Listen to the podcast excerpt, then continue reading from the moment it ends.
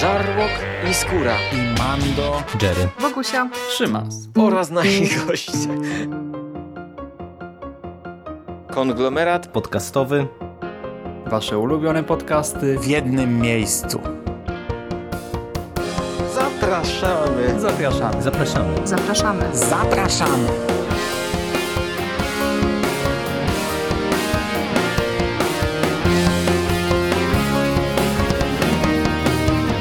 Witam w konglomeracie podcastowym, czyli na platformie, która zbiera wszystkie Wasze ulubione podcasty w jednym miejscu.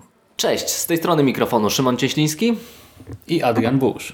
Reprezentujemy tutaj konglomerat podcastowy i nawiedzony podcast Oraz Cinema Podcast. i pełną salę. Dokładnie tak. I spotykamy się w jaki dzień tygodnia? Dzisiaj jest już niedziela, no a my będziemy omawiać sobotę na Splatfilm Feście w Lublinie. Tak, y, ostatnio zauważyliśmy pewną prawidłowość. Otóż codziennie kończymy nagrywanie i zaczynamy w sumie godzinę później. Mamy godzinę 3.26, prawie w pół do czwartej. My zaczynamy tę audycję. Docencie to, kochani. Tak, dzisiaj po prostu będziemy się prawdopodobnie sprę- sprężać i wyjdzie krótsza audycja. Mamy, mamy nadzieję.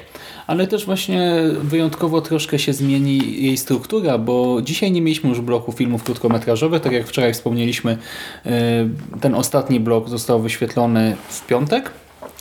Y, A w sobotę dzień zaczął się referatem, wykładem. Jakim powiedz nam? Jest to referat z archiwum XXX o pornoparodii. I prowadzi to Jacek e, Dziduszko, który jest znany głównie z e, tak, czegoś takiego jak Poraz Wyrola, więc e, no, właściwy człowiek na właściwym miejscu. I jest to referat dotyczący właśnie czegoś takiego, co, co nazywamy pornoparodią. No, często słyszę, słyszę i nawet u Was w konglomeracie podcastowym, że powinno się na to mówić po prostu pornowersje e, danych produkcji. E, a pole, pornoparodie polegają na tym, że faktycznie przerabiamy znane tytuły, tak na przykład jak Godfathera, czyli Ojca Chrzestnego na Godmother. E, tam mieliśmy przykład, czy no, legendarnego Edwarda Nożycorękiego na Edwarda Penisorękiego i w wersji porno e, fabułę, fabułę z oryginału no, przerabiamy na tak, żeby to, żeby było dużo scen e, erotycznych bądź e, fabuła, która ma prowadzić do takowych. No, Jak to Mando nazywa, żeby było dużo fikołków? tak jest. No. Znaczy myślę, że wszyscy wiedzą, czy są pornoparodie, tak? Te wszystkie właśnie filmy z podtytułem XXX czy porn parody. No ale właśnie, jak może wyglądać taki referat? Powiedz, byłeś zadowolony dzisiaj? E, Byłem zadowolony z tego referatu. E, W sensie, no taki, taki referat, no moim zdaniem i widzę po samej prezentacji, że to jest jednak bardzo pojemny temat i że taki wykład powinien e, trwać 3 godziny, żeby w ogóle streścić nam tak naprawdę ideę tej pornoparodii i w jakich mediach, w jakich, w ogóle z jakich rzeczy to korzysta, bo dowiedzieliśmy się, że również z komiksu Często pa- pornoparodie korzystają e, z literatury, w ogóle z, Z reality show? tak, więc e, generalnie przemysł porno przerabia na swoje wersje Wszystko. przeróżne, tak, przeróżne media, przeróżne rzeczy, przeróżne formy. No, a taki wykład był bardzo, bardzo skondensowany, no bo to było w zasadzie 35 minut e, przykładów, e, skupiania się na tych, e, na tych najważniejszych e, przykładach. E, powiedziano nam tylko, czym jest właśnie pornoparodia i od razu, od razu wykładowca przeszedł do właśnie pokazywania przykładów e, kolejnych e, kategorii, tak, kolejnych pornoparodii z ró- różnych kategorii, no ilustrując to często filmami. E, I to na serio mogliśmy zobaczyć dosłownie na dużym ekranie faktycznie, no fikołki. Y, To była w dużej mierze taka jedna wielka wyliczanka. Y, Tak. Ale co jest tutaj bardzo istotne, wyliczanka jednak podzielona na kategorie, jakoś tam przemyślana. Do każdej kategorii były po prostu jakieś tam dwa, trzy przykłady. Y, Były scenki też wyświetlane, ale tutaj z komentarzem, każdorazowo opatrzone jakimś wstępem, jakimś komentarzem, ciekawostką, jakąś tezą. I w związku z tym, wiadomo, to nie był referat na takim poziomie jak ten wczorajszy, bo i tematyka była trochę luźniejsza, no i to było właśnie bardziej wprowadzenie do e, większego tam jakiegoś zagadnienia, ale no, sympatycznie się w tym uczestniczyło, właśnie luźna atmosfera i coś, co, co idealnie pasuje na Splat Film Fest, nie? czyli właśnie materiały, których raczej nie wyświetli się przy innych inicjatywach e, filmowych czy kulturoznawczych po prostu. A tutaj nikogo nie oburzały, tak e, można było się troszkę pośmiać, można się było czegoś tam dowiedzieć. Ja też na przykład nie wiedziałem, że e, aż takie jest duże spektrum tego, co się przerabia, nie? że naprawdę właśnie nawet jakieś tam, że są takie, takie ramoty powiedzmy, takie e, produkcje, które mają już po kilkadziesiąt lat i też właśnie były tym, co my dzisiaj rozumiemy jako pornoparodia. Ciekawa rzecz, właśnie przyjemna, sympatyczna, z rana też na takie rozbudzenie się. No ja jestem bardzo na tak. No ja może nie bardzo, ale jestem na pewno na tak. No, to było zabawne, e, fajnie zacząć dzień od właśnie takiego wykładu. Tu się zgadzamy.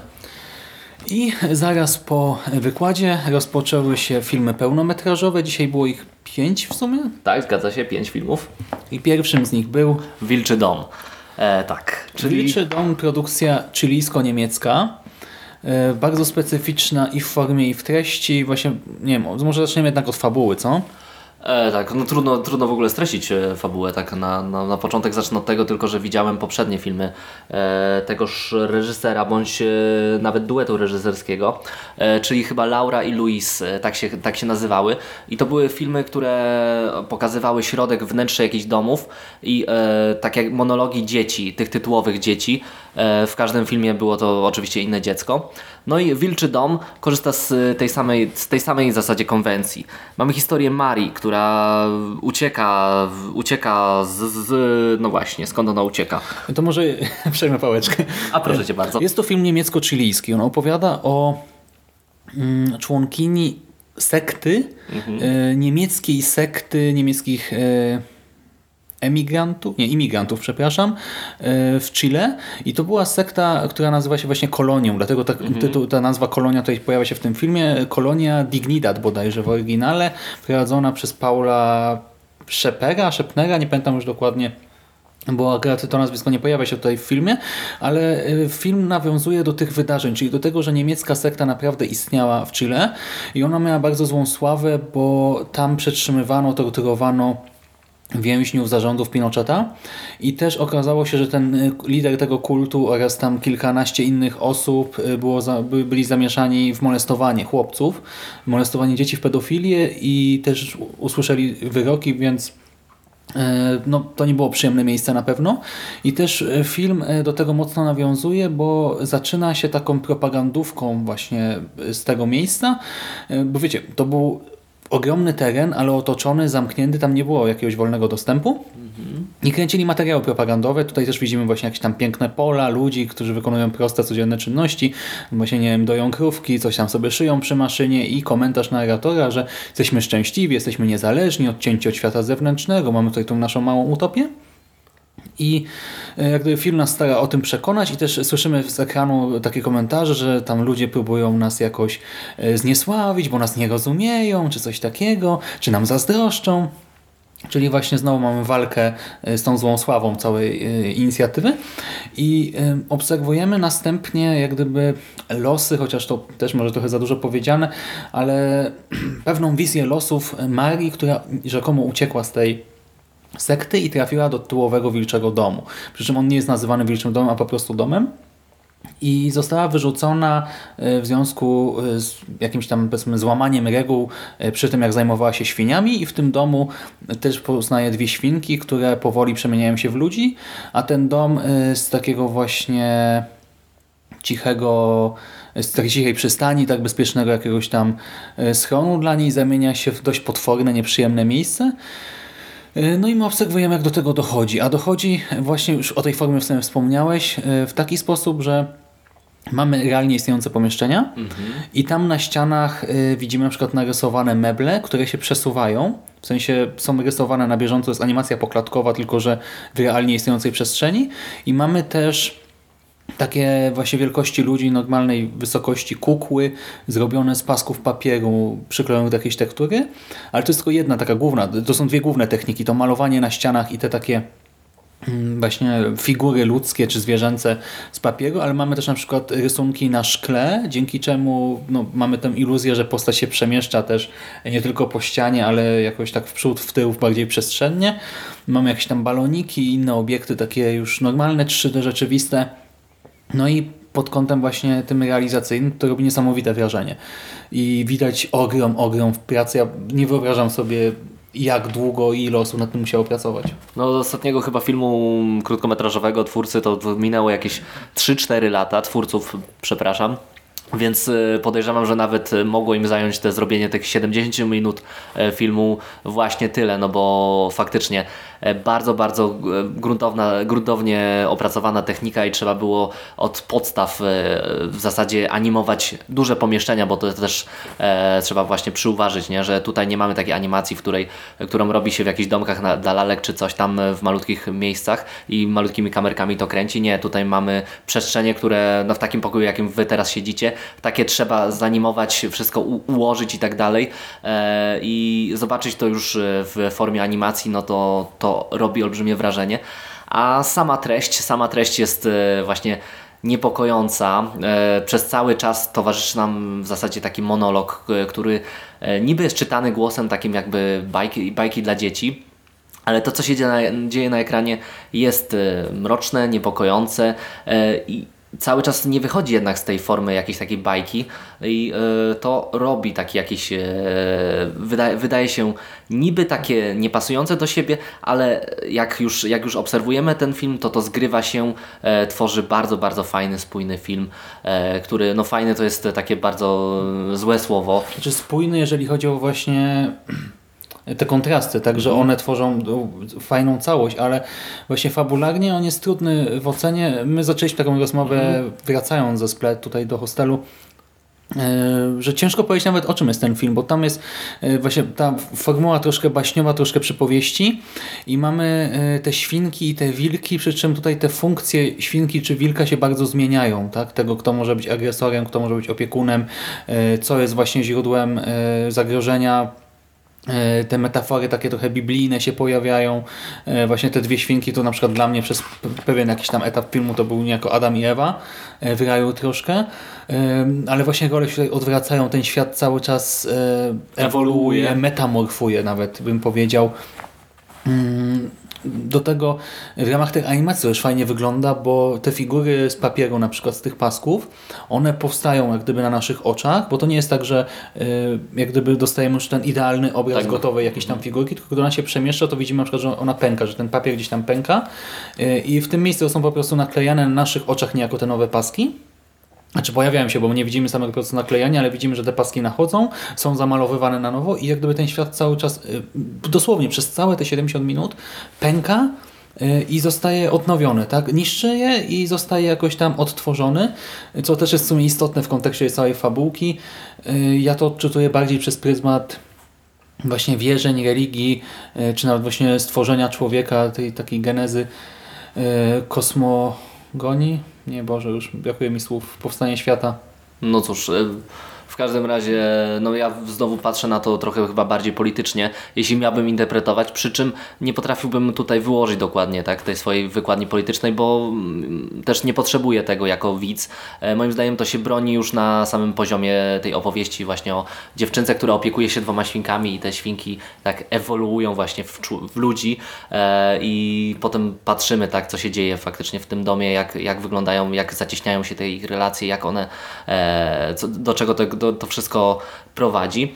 E, I ogląda się to właśnie obłędnie, głównie dzięki tej formie, w dużej mierze właśnie dzięki temu, jak ten monolog i jak, jakim w ogóle tonem jest zapodany, a jednocześnie historia trzyma nas, e, mimo że technika może wydawać się nudna, no bo mamy cały czas w jednym domu. Nie, właśnie To technika wszystko- mnie nie nudziła, ale powiem Ci, że ja odczuwałem psychiczne zmęczenie. Aha. Żeby za wszystkim nadążyć. Do tego jeszcze e, film jest e, w połowie po niemiecku, w połowie e, po chilijsku, to jest chyba jakiś tam wariant hiszpańskiego, nie wiem, może teraz gadam głupoty. Napisy są oczywiście po polsku i po angielsku tutaj były wyświetlane e, i ja momentami już się totalnie gubiłem, bo śledząc właśnie te wszystkie przemiany świata przedstawionego, próbując nadążyć za fabułą, jakoś tak ją sobie ułożyć w głowie, jednocześnie te, te zmiany języka, na przykład wiesz, niemiecki rozumiałem, więc wtedy nawet ignorowałem napisa, to nagle był chilijski, czasami się łapałem na tym, że nawet mm, wyłączyłem się na tyle, y, skupiając się na tym, co się dzieje w tym świecie, właśnie jak te metamorfozy następują po sobie, że w ogóle dialogi nagle mi z głowy wyleciały i dla mnie to było jednak wyczerpujące. Cały Okej. ten seans i pod koniec, znaczy jestem ogólnie content, nie? no bo to było ciekawe przeżycie, ale ciężko mi to polecić komukolwiek, bo to jest trudny seans. Właśnie, y, okej, dla jakichś y, fanów kina bardziej eksperymentalnego, jeżeli chodzi zwłaszcza o formę, no to tak, ale tak poza tym, no na przykład pewno nie fanom gatunkowego kina, nie? No bo No raczej, raczej nie, no myślę, że fa- ale myślę, że fani kina festiwalowego, no to dla nich to jest e, chleb powszedni. Chociaż no, słyszałem właśnie te opinie po Nowych Horyzontach, jak wyświetlano ten film w ramach tego festiwalu, że film właśnie jest za długi, e, tak jak na taką formę, jest właśnie zbyt męczący. A druga sprawa, że słyszałem dużo opinii, że to jest e, trochę za bardzo zżynka z twórczości Jana Szwankmajera, z czym się nie zgadzam. Akurat uważam, że twórcy tutaj mają bardzo oryginalny e, styl. Myślę, że samo to, że korzysta się z animacji poklatkowej, no to nic nie znaczy w tym, w tym kontekście. Dlatego film polecam, a osobiście polecam każdemu. E, myślę, że warto się zmierzyć z czymś takim, bo to wcale nie jest długie.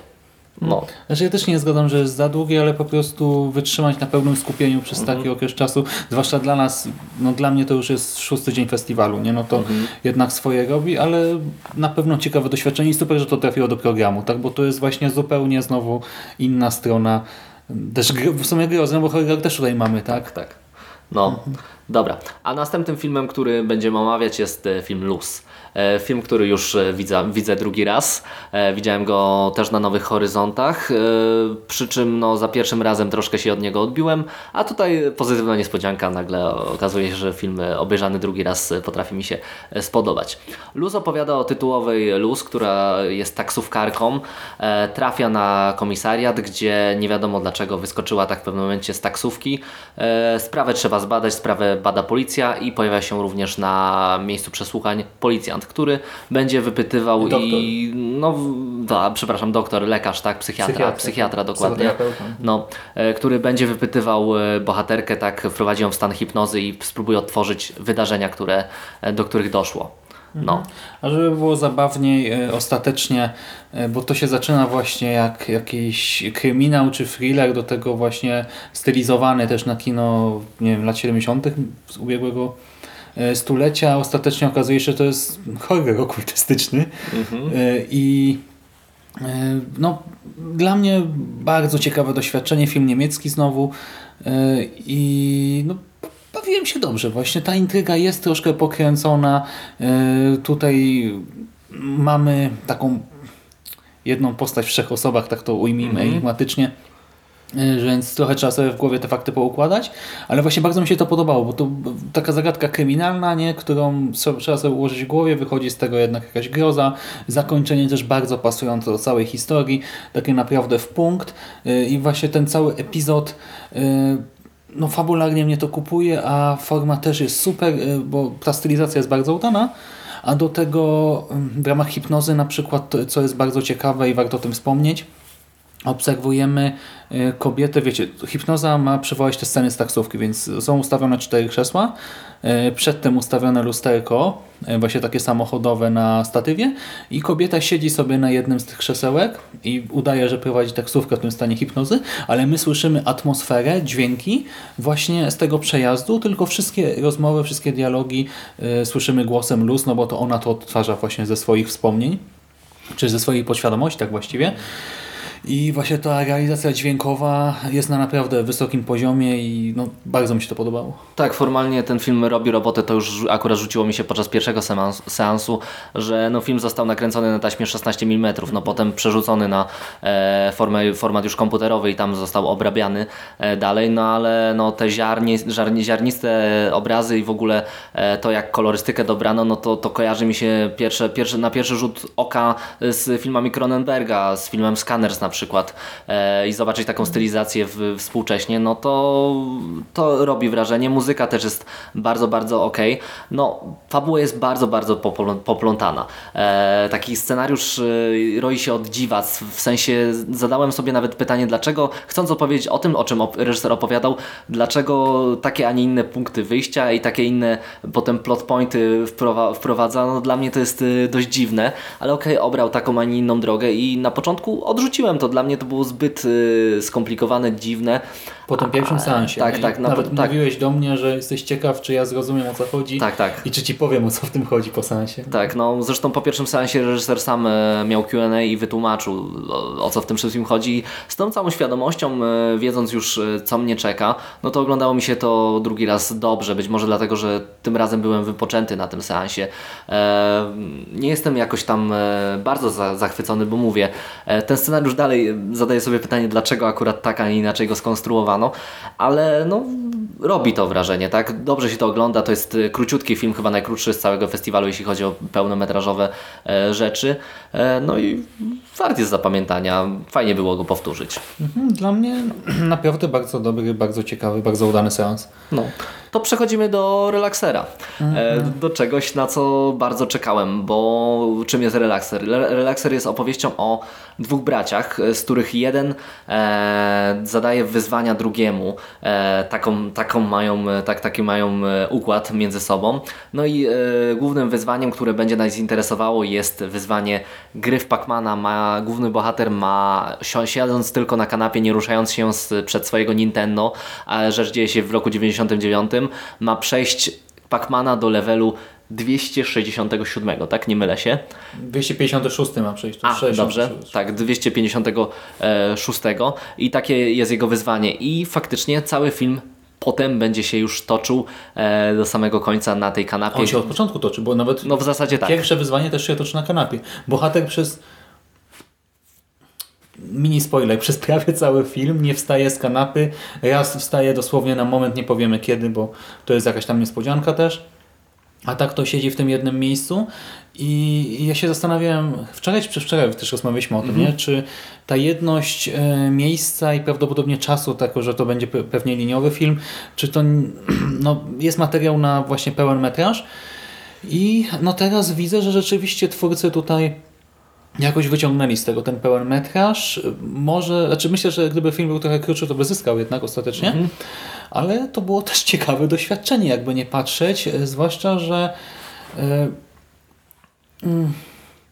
Znaczy powiem, Ci tak, że e, Ty zadawałeś to pytanie, a ja osobiście nie miałem żadnych wątpliwości, nie? że jeśli ktoś postanowi, że gościu, który, że przez cały film gość będzie grał na tak w Pacmana i siedział na kanapie e, i że wymyśli taki pomysł, to ja myślałem, że będzie potrafił to właśnie spójnie poprowadzić przez cały film.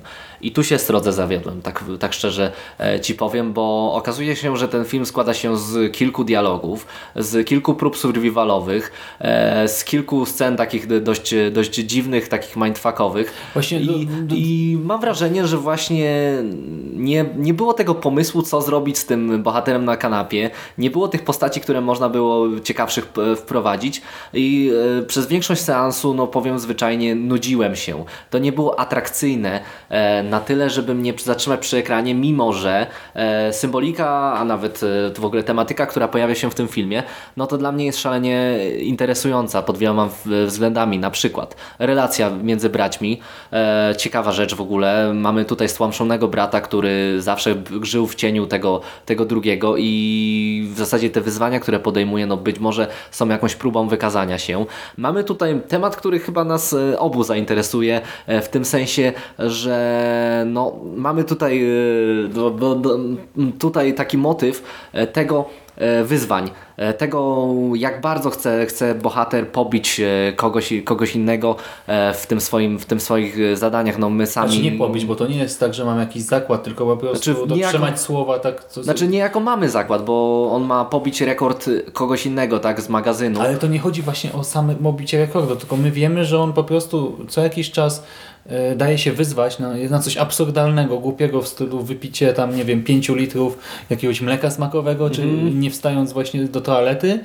E, I te zakłady nie, nie mają sensu, ale chodzi mi o to, że Chodzi- nie jest ale tak, chodzi mi- kto będzie lepszy z nich dwóch, tak, z Tak, tak. braci, tylko że po prostu ten starszy brat e, wrzuca właśnie jakiś głupi pomysł i ten młody zawsze to akceptuje, tak jak w teorii wielkiego Mhm. podrywu, tak? Challenge accepted i lecimy z tym koksem, tylko wiemy, że jemu się to nie powiodło do tej pory ani razu i dlatego teraz pierwsza motywacja właśnie, to może być pierwszy raz, gdy dotrzyma słowa, gdy to wyzwanie podoła mu, a po drugie jeszcze tutaj chodzi o pieniądze, bo się okazuje, że jeżeli przejdzie ten Mhm. level, no to w gazecie przeczytali, że może otrzymać 100 tysięcy dolarów, tak? No tak, w kwestii tej identyfikacji chodzi mi o to, że no, jeśli z, e, no, są na przykład ludzie, którzy próbują nagrać jak najwięcej podcastów i przebić innych swoich e, współredaktorów e, w nagrywaniu tym, albo są tacy, którzy próbują obejrzeć jak najwięcej filmów w kinie w roku i pojechać na jak najwięcej festiwali. No, e, trudno, trudno mi teraz podać przykład takiej, os- ta- takiej osoby. I robisz sobie autoreklamę, tak?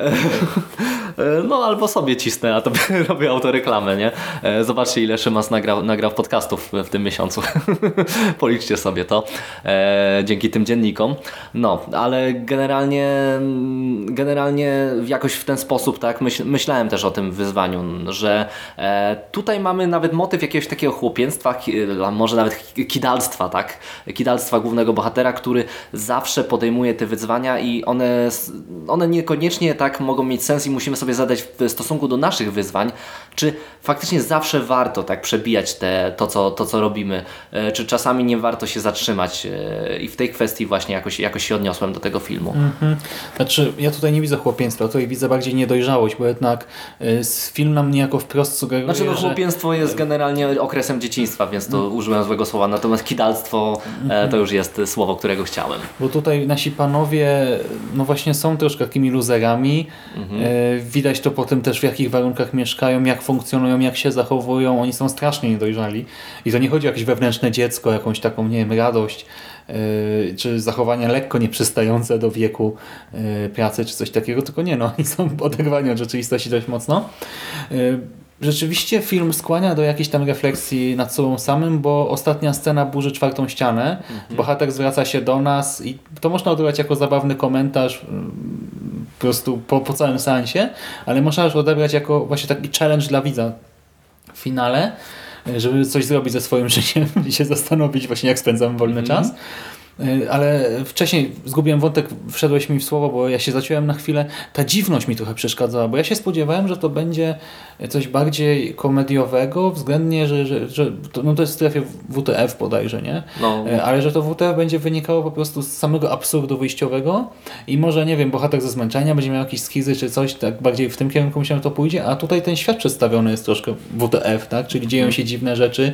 E, ostatecznie w ogóle ten świat przechodzi pewną przemianę, e, gdy bohater siedzi sobie cały czas na tej kanapie i to zmierza w ogóle w jakimś takim abs absurdalnym, abstrakcyjnym kierunku.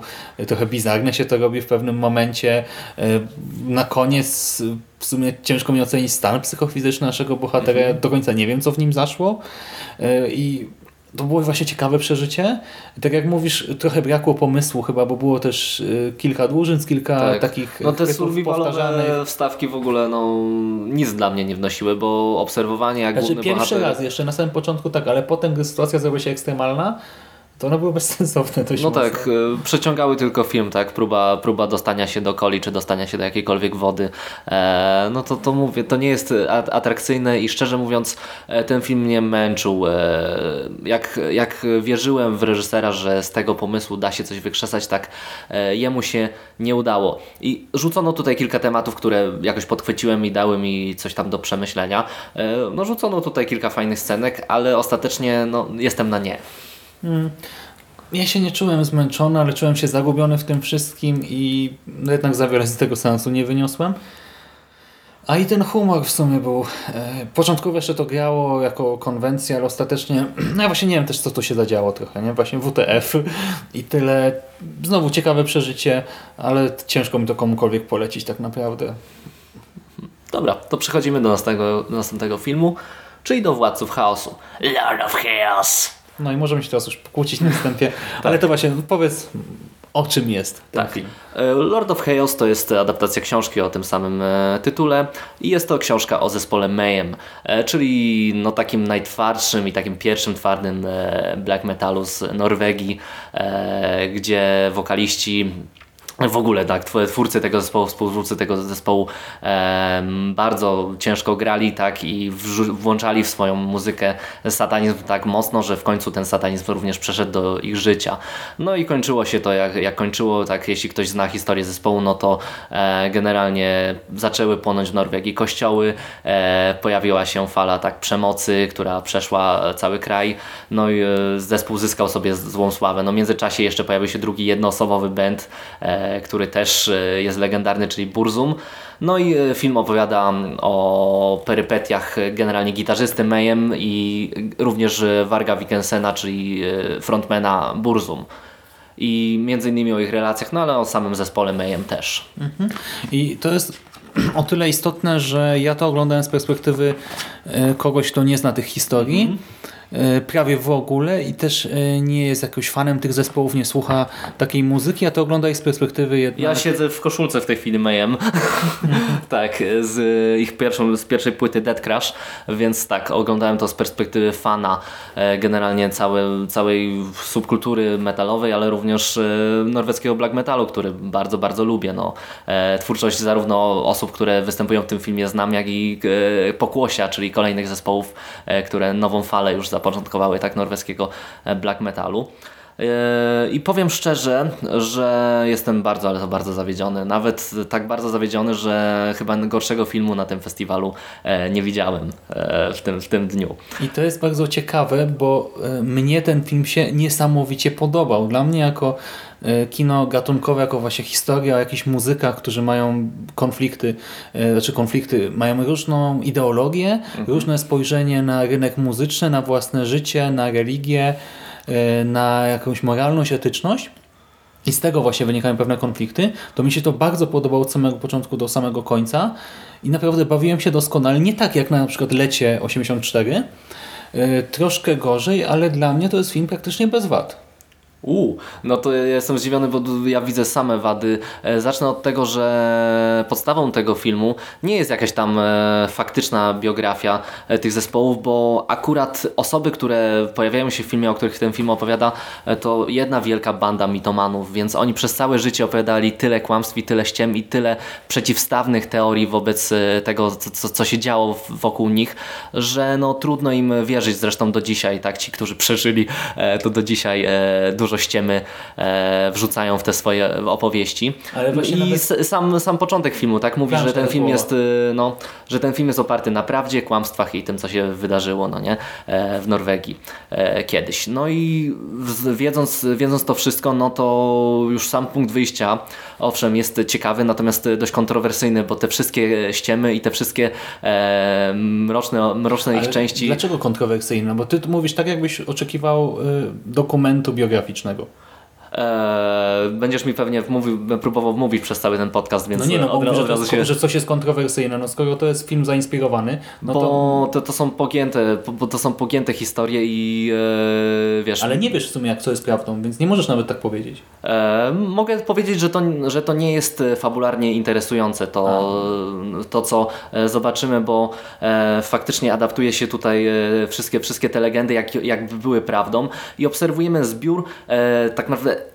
kina, takie jedno wielkie kino eksploatacji e, na temat tego, co norweskie bandy wyprawiały w e, tych czasach.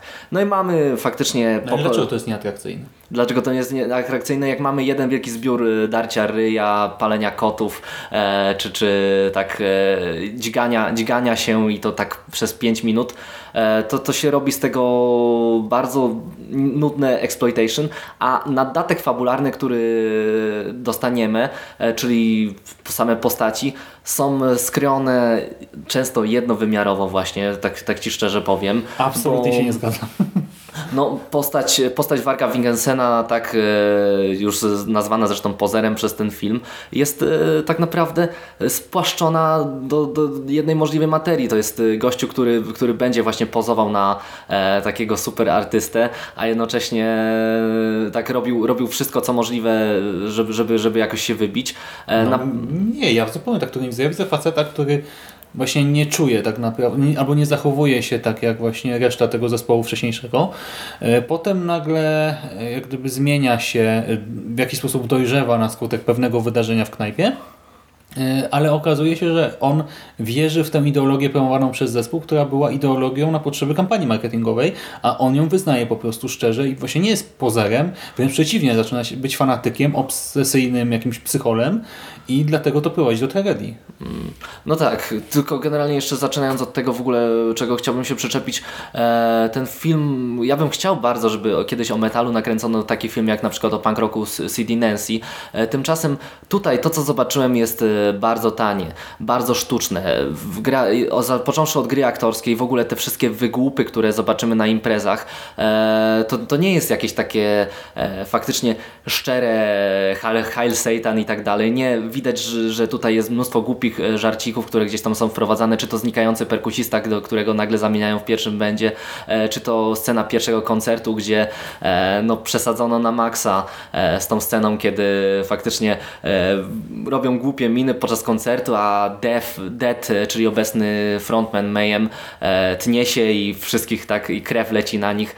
To są przegięte, przegięte i bardzo przerysowane sceny, które idą właśnie w stronę takiej eksploatacji, a mi się wydają zbyt głupkowate i mam straszny, ale to straszny dysonans między tym, co czasami chce być poważne właśnie, kiedy bohaterowie sobie siądą i porozmawiają albo gdzieś tam e, powspominają i mamy nawet takie jakieś skliwe sceny, bo E, no, jeśli ktoś wie, co się stało z Deadem, e, tak tym frontmanem e, pierwszej, pierwszego, pierwszego składu Mayhem, no to e, zobaczycie, zobaczycie potem e, jego wielką przyjaźń i to wszystkie takie skliwe wspomnienia, a z drugiej strony mamy taką właśnie jakieś e, krwawe sceny przemocy, które pojawiają się w pewnym momencie i one są też przegięte, dłużące się, e, no, dźganie człowieka ileś tam razy e, i on jeszcze żyje, jeszcze się rusza, jeszcze krzyczy i jakieś takie upajanie się kamery tym, tym wszystkim, to mi się zwyczajnie klei, szczerze. To jest straszny, straszny kicz dla mnie. No to znaczy nawet ciężko jest dyskutować, bo ja mam zupełnie inne podejście do tego. Ja właśnie nie mam tej wiedzy wyjściowej. Tak? Ja też zresztą nie bywałem na takich koncertach. Raz w życiu chyba byłem, nawet nie powiem Ci jaka to była kapela, po prostu znajome mnie wyciągnęły, ale y, ja też tam, y, znaczy ja byłem dzieciakiem i dla mnie właśnie te dzieciaki wtedy, ci co, ludzie wokół mnie i moi znajomi, właśnie się tak wygłupiali, tak starali się być tacy mroczni, ale to było takie wszystko, właśnie dlatego mnie to nie kupiło wtedy, bo dla mnie to były takie trochę wygłupy, trochę właśnie się zrobimy sobie mocny, ciemny makijaż u dziewczyn czy coś, czy właśnie, wiesz, będziemy wyglądać tak, a nie inaczej, ale ja w tym nie czułem właśnie niczego prawdziwego, w ogóle to mnie nie przemówiło. No koncert był ok, ale nic więcej. I tutaj ja widzę właśnie ludzi, którzy jakoś to czują, ale nadal to są dzieciaki, które po prostu chcą zdobyć sławę, chcą sobie grać muzykę, śpiewać, coś tam stworzyć, coś nowego. Widzą, że to im się sprzedaje, więc się nakręcają. Mamy właśnie eskalację powolną, tak, zarówno od strony artystycznej, jak i od strony tych wszystkich czynów y, wokół tego, nie, tych przestępstw i tak dalej. Y, Moim zdaniem to jest y, dobrze umotywowane, w sensie wiem z czego to wynika, tak widzę związki przyczynowo-skutkowe. Rzeczywiście te sceny akurat dwa razy już powiedziałeś o tym morderstwie tak z nożem, y, to, to, to trwa trochę długo i też się zastanawiałem ile ciosów ktoś jest w stanie przeżyć, żeby jeszcze y, móc się podnieść czy oddychać, ale wiesz, ta konwencja jednak nie miała być stricte mroczna, tak? Ten film od początku y, troszkę podchodzi do tego z przymrożeniem oka. Właśnie ten sam wstęp moim zdaniem jest po to, żeby nie traktować tego na poważnie i dlatego ja to tym bardziej szanuję, bo to nie ma ci powiedzieć, że o, pokazujemy ci biografię super zespołu, tam, czy tam właśnie prawdziwą historię, tylko nie, już właśnie ta sama plansza. Film jest oparty na prawdzie, albo prawdziwym, kłamstwie i tym, co się wydarzyło. Chyba jakoś tak się zaczyna, No nie? coś, coś takiego. Tak? No właśnie, i to ci mówi wprost, że nie bierz tego na serio, tak? Część rzeczy ci pokażemy tak, jak prawdopodobnie się wydarzyła, część rzeczy tak, jak wiem, że się wydarzyła, część rzeczy tak, jak nam mówi, że się wydarzyło, ale się raczej nie wydarzyło. I po prostu zdystansuj się, od, od początku mamy humor w tej narracji, bo w ogóle mamy łamanie czwartej ściany, jak gdyby narrację pierwszą osobą, ktoś się zwraca do odbiorcy, czyli do widza.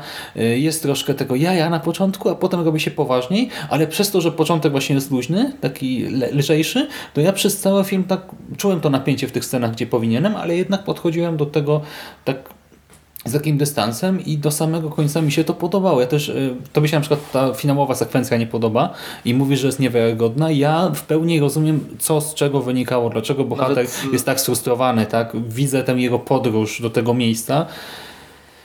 No i tu nawet, wiesz, ciężko nam dyskutować, bo po prostu my inaczej, ty widzisz białe, ja widzę czarne, na odwrót, tak? Tak. No i wychodzi tak e, black, me black metal. A teraz, żeby ci dopiec, to powiem, że jak mieliśmy rozmowę po filmie, to tylko ty krytykowałeś tak stricte akurat z tymi osobami, z którymi ja rozmawiałem, bo y, i Monice się podobało, i Piotrowi się podobało i naszemu fotografowi, którego imienia niestety nie pamiętam w tej chwili, też się podobało. No tak, no ale żeby mi dopiec, więc to co ja mogę, mogę powiedzieć, nie? Że mam m- moich, moich ludzi jest więcej, tak? Moich ziomków jest więcej. których nikt nie widział, nie znał. Tak? Ten podcast jest oparty na prawdzie, kłamstwie i tym, co się naprawdę wydarzyło. No, nie, ale, będzie rozłam. ale tak? słuchaj, to mówisz, że ci się nie podobało, to znaczy, że nikomu absolutnie nie polecasz, że właśnie uważasz, że ten film jako po prostu też film też jest zły? A na przykład osobom, które tak jak ja nie znają historii też nie polecasz? A może mówisz, że film jest zły jako per se? E, tak, uważam, że jest zły i polecam go jako guilty, guilty pleasure dla na pewno heavy metalowców, zresztą e, tłum był, tak? E, na naszym seansie, na tej Pełna sala, nomen omen. Pełniutka sala, tak. E, w Warszawie, jak to, jak to słuchacie, to być może, że mogą być już wykupione bilety, więc spieszcie się, bo zostało ile? 30 miejsc? Tak plus minus, nie? I pewnie znikają w tej chwili. E, więc e, jeśli obejrzeć to dla Beki, tak, z perspektywy fana, fana tego zespołu, e, albo w ogóle fana metalu, no to myślę, że coś tym, coś tym może być, ale no generalnie ja jestem na nie. No. Okej. Ja jestem absolutnie na tak. Serio, nie widzę praktycznie żadnych wad. Dobra zabawa, ciekawa historia, niezła realizacja. Tyle. Kropka, już nie ciągnę. Okej, no. Dobra, to teraz przechodzimy do filmu Głowica, ostatni film tego dnia i tym razem mamy do czynienia z horrorem klaustrofobicznym. Klaustrofobia prosto z Danii, tak? Film duński, Zgadza się? e, który prezentuje nam e, budowę jakiegoś tunelu. Ja początkowo myślałem, że to jest budowa zderzacza hadronów. Byłem święcie przekonany, bo tak to wyglądało, e, ta cała struktura, ale się okazało, że to jest po prostu jakieś tam metro, właśnie prawdopodobnie w Danii. E, Przy czym metro, przy którym pracują robotnicy z całej Europy, czy z całego świata w pewnym sensie. Jest spore zróżnicowanie, dlatego dziennikarka e, postanawia przygotować jakiś tam reportaż z tych prac, porozmawiać z tymi ludźmi, zapytać się ich, dlaczego wybrali ten zawód, co im się tutaj podoba, e, co im się nie podoba w tej pracy i tak dalej, i tak dalej. I jest pod ziemią i pracuje, znaczy, no właśnie, pracuje, zdobywa ten materiał, rozmawia z kolejnymi pracownikami i dochodzi do tego urządzenia, które właśnie wierci te tunele, do tej głowicy, tak? E, I podłączonej do niej komory dekompresyjnej. Mhm, zgadza się? I tam e, widzi, jak bohaterowie, znaczy bohaterowie, pracownicy, tak, bohaterowie tego filmu wchodzą do tej komory i nagle obok wybucha pożar. E, jeden z pracowników każe jej się ukryć w takim schronie przyłączonym do tej komory. E, sam tam próbuje jeszcze coś zadziałać, ale prawdopodobnie ginie i ostatecznie nasza bohaterka i dwóch innych mężczyzn są uwięzieni no, w takiej stalowej klatce pod ziemią i muszą sobie jakoś z tym poradzić.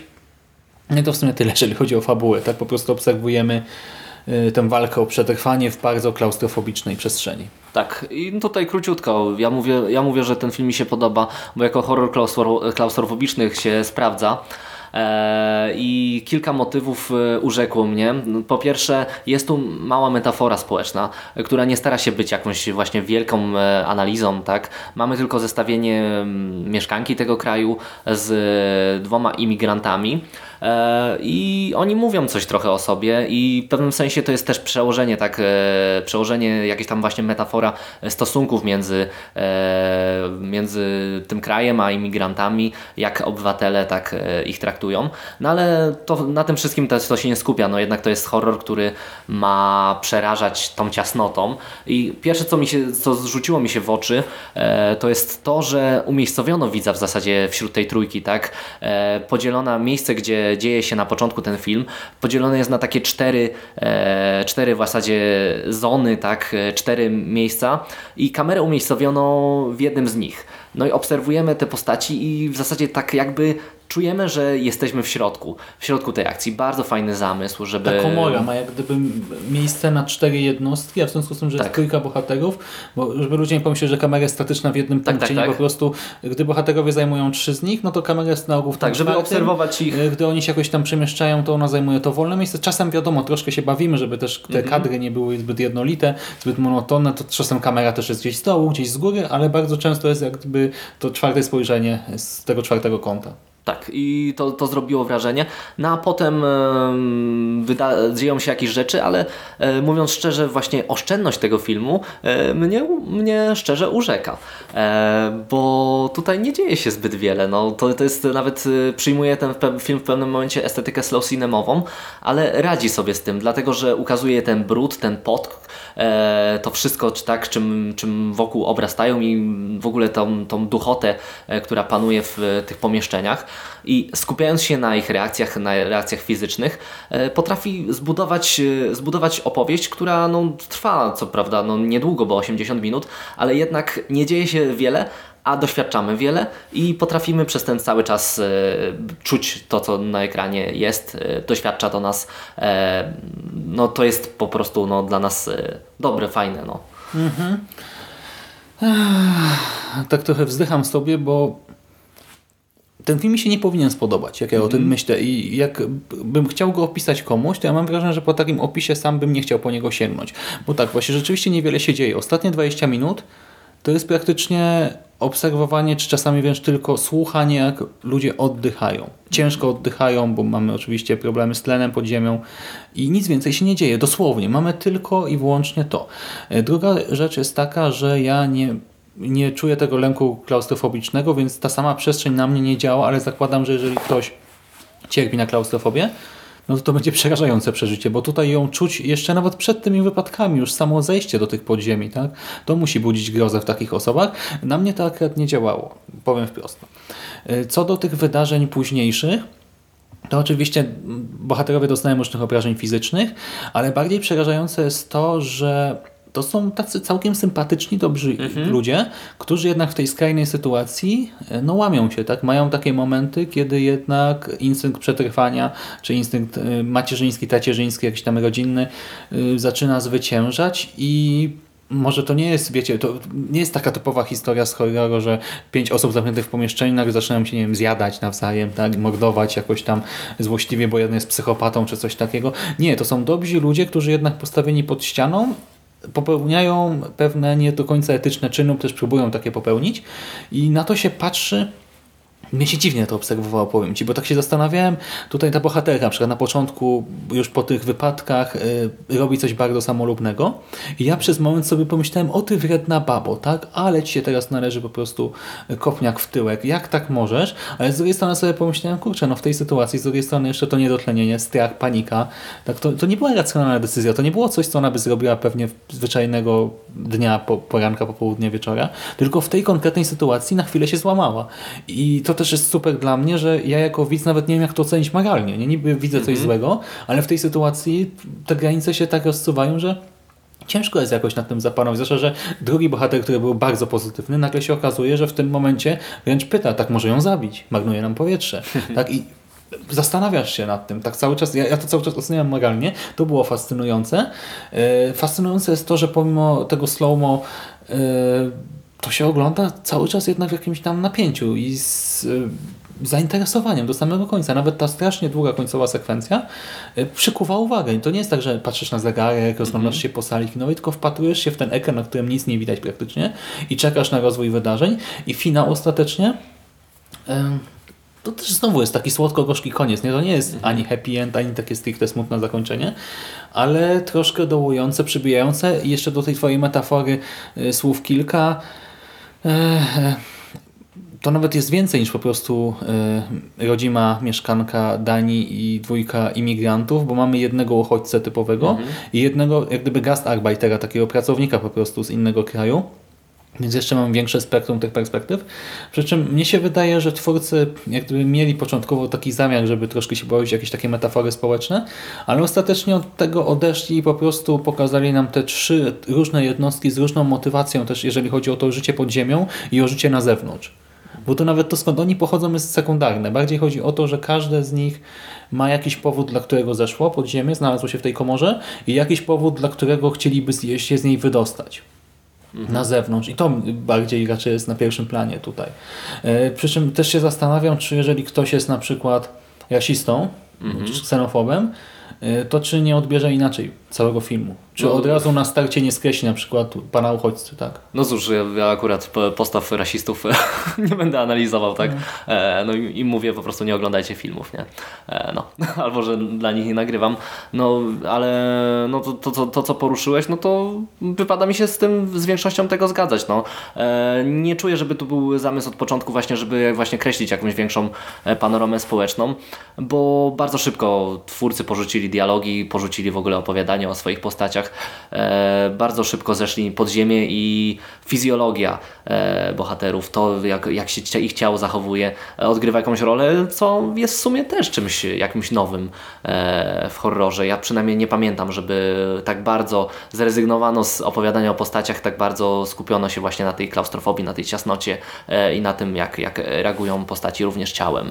Nie? I I emo, emocjami też by tak, no to, to też gdzieś, gdzieś się jakoś wy- uwypukla, ale no nie chodzi o czczą ganani- gadaninę tutaj, tylko e, właśnie o obserwowanie ich. I eksponowanie nie na przykład krwi, jakichś uszkodzeń ciała, Mhm.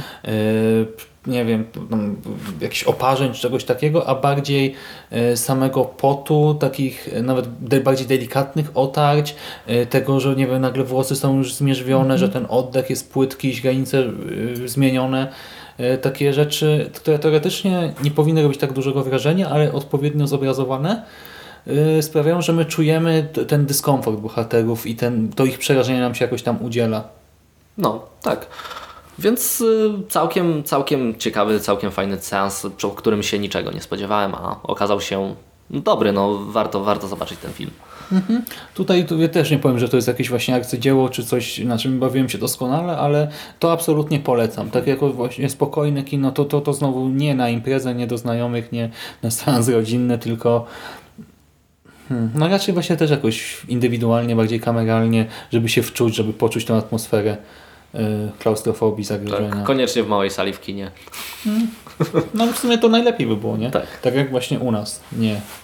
Znaczy ta sala nie jest może malutka, ale y, też nie jest jakaś taka przeogromna. No tak.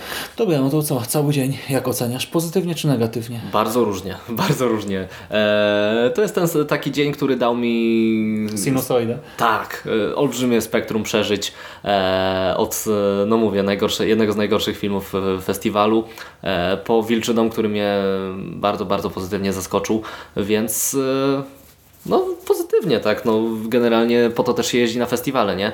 Bo ja podsumowując nawet kiedyś warszawski festiwal filmowy, powiedziałem, że strasznie mnie męczy to, że tam oglądam non-stop niezłe filmy, bo jak oglądasz ciągle filmy 6 na 10, 6 na 10, to w końcu masz ich dość, mimo że e, to, są, to są filmy całkiem okej, no nie? No tu dostałem dużo więcej przeżyć, więc jest okej, no. No to dla mnie trochę relakser jest jakimś tam, znaczy zawodem, no czymś po czym spodziewałem się czegoś ciut lepszego lub czegoś, co do mnie lepiej przemówi, bo to właśnie to nie jest tak, że to jest złe, tylko do mnie nie przemawia, może tak. Ale Wilczy Dom w porządku, Luz super, Władcy Chaosu super z dwoma plusami w mojej ocenie, ta głowica bardzo Dwoma dobra. odwróconymi krzyżami.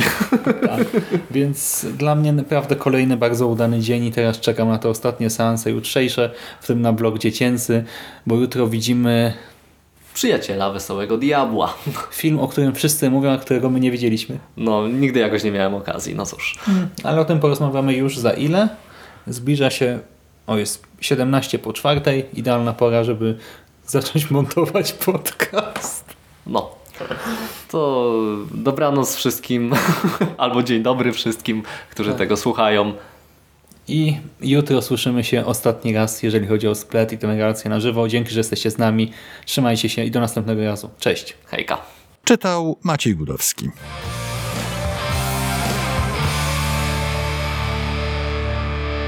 You finished? That's it, man. It's game over, man. It's game over. What the fuck are we gonna do now? What are we gonna do? It's over.